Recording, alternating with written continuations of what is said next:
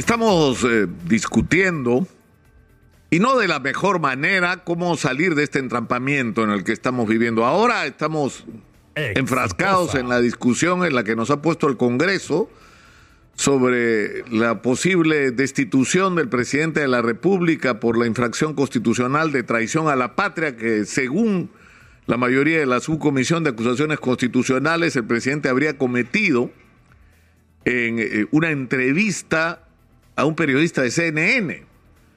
Eh, algunos opinan que si esto va a juicio no va a tener ni pies ni cabeza porque una declaración de esa naturaleza puede ser impertinente, desinformada, eh, equívoca sobre lo que ha sido la política exterior del Perú eh, con respecto a Bolivia y su reclamo de salida al mar, pero de ahí a calificarlo como delito de traición a la patria, pero en realidad lo que expresa esto es una especie de desesperación por buscar cualquier argumento para sacar a Pedro Castillo eh, que permita recurrir a mecanismos que no requieran los votos de la vacancia. Finalmente, eh, de eso se trata y, deberíamos ser absolutamente sinceros. Es decir, eh, porque acá una vez más no se trata de tener razones, sino de tener los votos.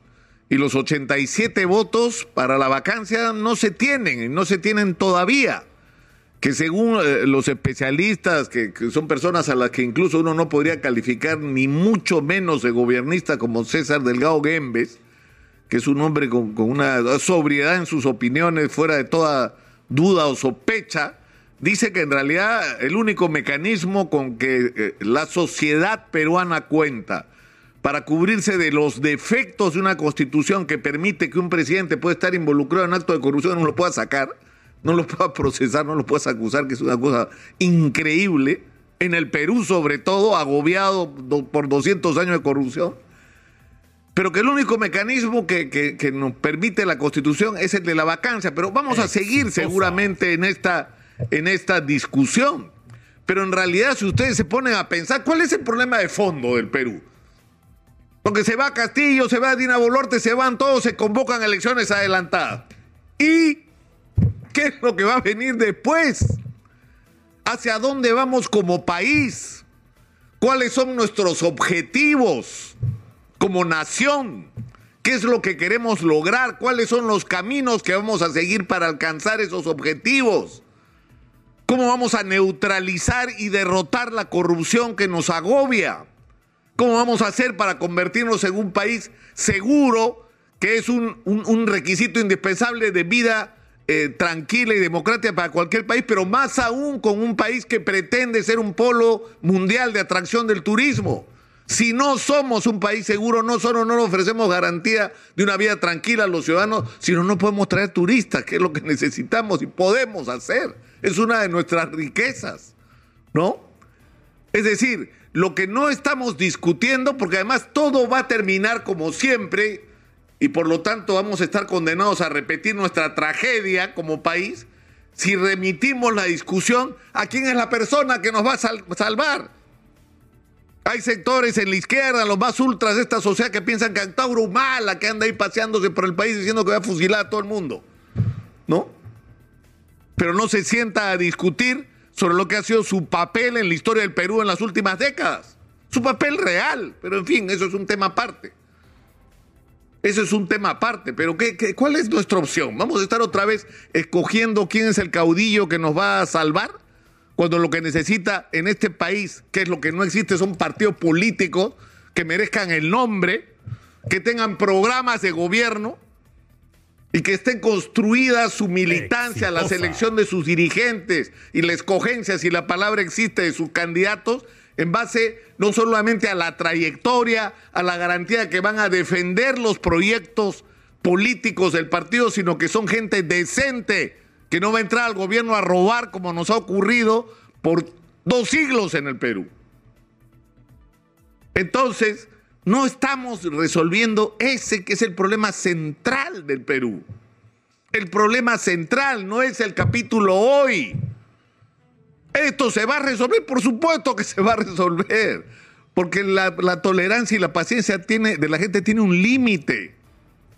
Tiene un límite.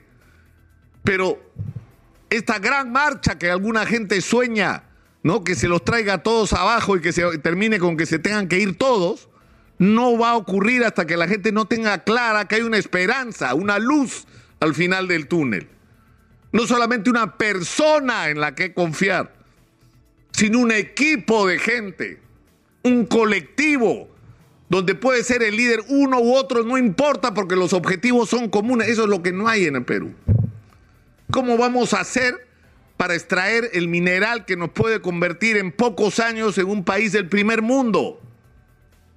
Donde no solamente se plantea cómo vamos a negociar en las mejores condiciones con las grandes corporaciones, sino cómo vamos a hacer para resolver de manera permanente los conflictos con las comunidades. No resolver de las comunidades que viven en la superficie donde está enterrado el mineral y con las cuales hay que lograr un entendimiento, insisto, que no puede ser de corto plazo, que no puede provocar cada seis meses, cada año, cada dos años conflictos, o porque los comuneros reclaman más, o porque no se cumplen los compromisos que se asumen con ellos. Pero la realidad hoy es que la vida que tienen la mayoría de las comunidades de la zona minera no es la que merecen, no es la que deberían tener por la riqueza que está saliendo de su subsuelo. Entonces, ese es un problema que hay que resolver. ¿Cómo lo vamos a hacer? ¿Cómo lo vamos a hacer? ¿Cómo vamos a manejar nuestra relación con la explotación minera? ¿Vamos simplemente a sacar el mineral y exportar piedras? ¿O vamos a pensar con inteligencia cómo? Porque los necesitamos. ¿Cómo nos vamos a aliar con las grandes corporaciones para empezar a generar industria en el Perú, agregarle valor al mineral que saquemos? A no solo exportar piedras, exportar productos terminados en algún nivel, generar industrialización, porque eso va a generar empleo en el Perú. Es decir, eso debería ser nuestra discusión. ¿Cómo vamos a hacer para esto extraordinario que ocurrió en la agricultura de exportación se multiplique en el Perú? ¿Cómo vamos a hacer para explotar la Amazonía de una manera racional, sin depredarla, sin destruirla?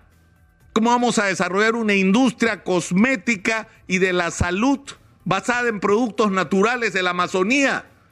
Que se van a es más, se han em, empezado a poner de moda en el mundo. Ese es el futuro.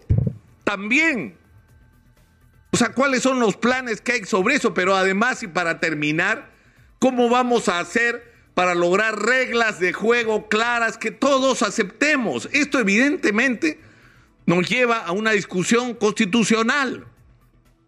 ¿Cómo vamos a procesar de una manera razonable la discusión de una constitución que nos represente a todos, que no sea una imposición de unos sobre otros. ¿Cuál es el camino que vamos a seguir? Esa discusión hay que darla, hay que darla con serenidad. No debe ser una discusión histérica en el Perú. Hay que producir cambios incluso a nivel constitucional. Todos los días estamos hablando del artículo 117 de la Constitución. Todos los días se ha convertido en un tema popular, el artículo, el artículo que impide que un presidente en el Perú robe y lo, y lo pueda procesar o, acusar por, por haberle robado a su país. No lo puedes hacer porque la constitución te lo impide. ¿Cómo es posible? Obviamente eso tiene que cambiar, pero hay muchas otras cosas que tienen que cambiar.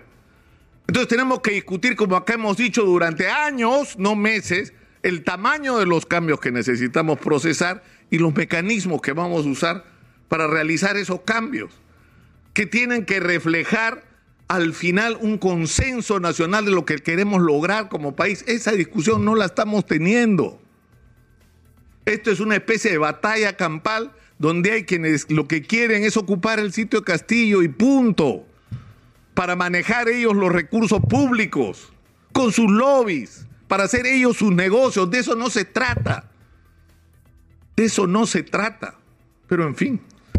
A veces yo insisto siempre sobre esto, eh, no es necesario tener la respuesta. A veces basta para iniciar un proceso con saber plantear las preguntas. Y esa es la interrogante que yo les planteo. Y después el Castillo, ¿qué? Soy Nicolás Lucar, esto es Hablemos Claro, estamos en Exitosa Perú.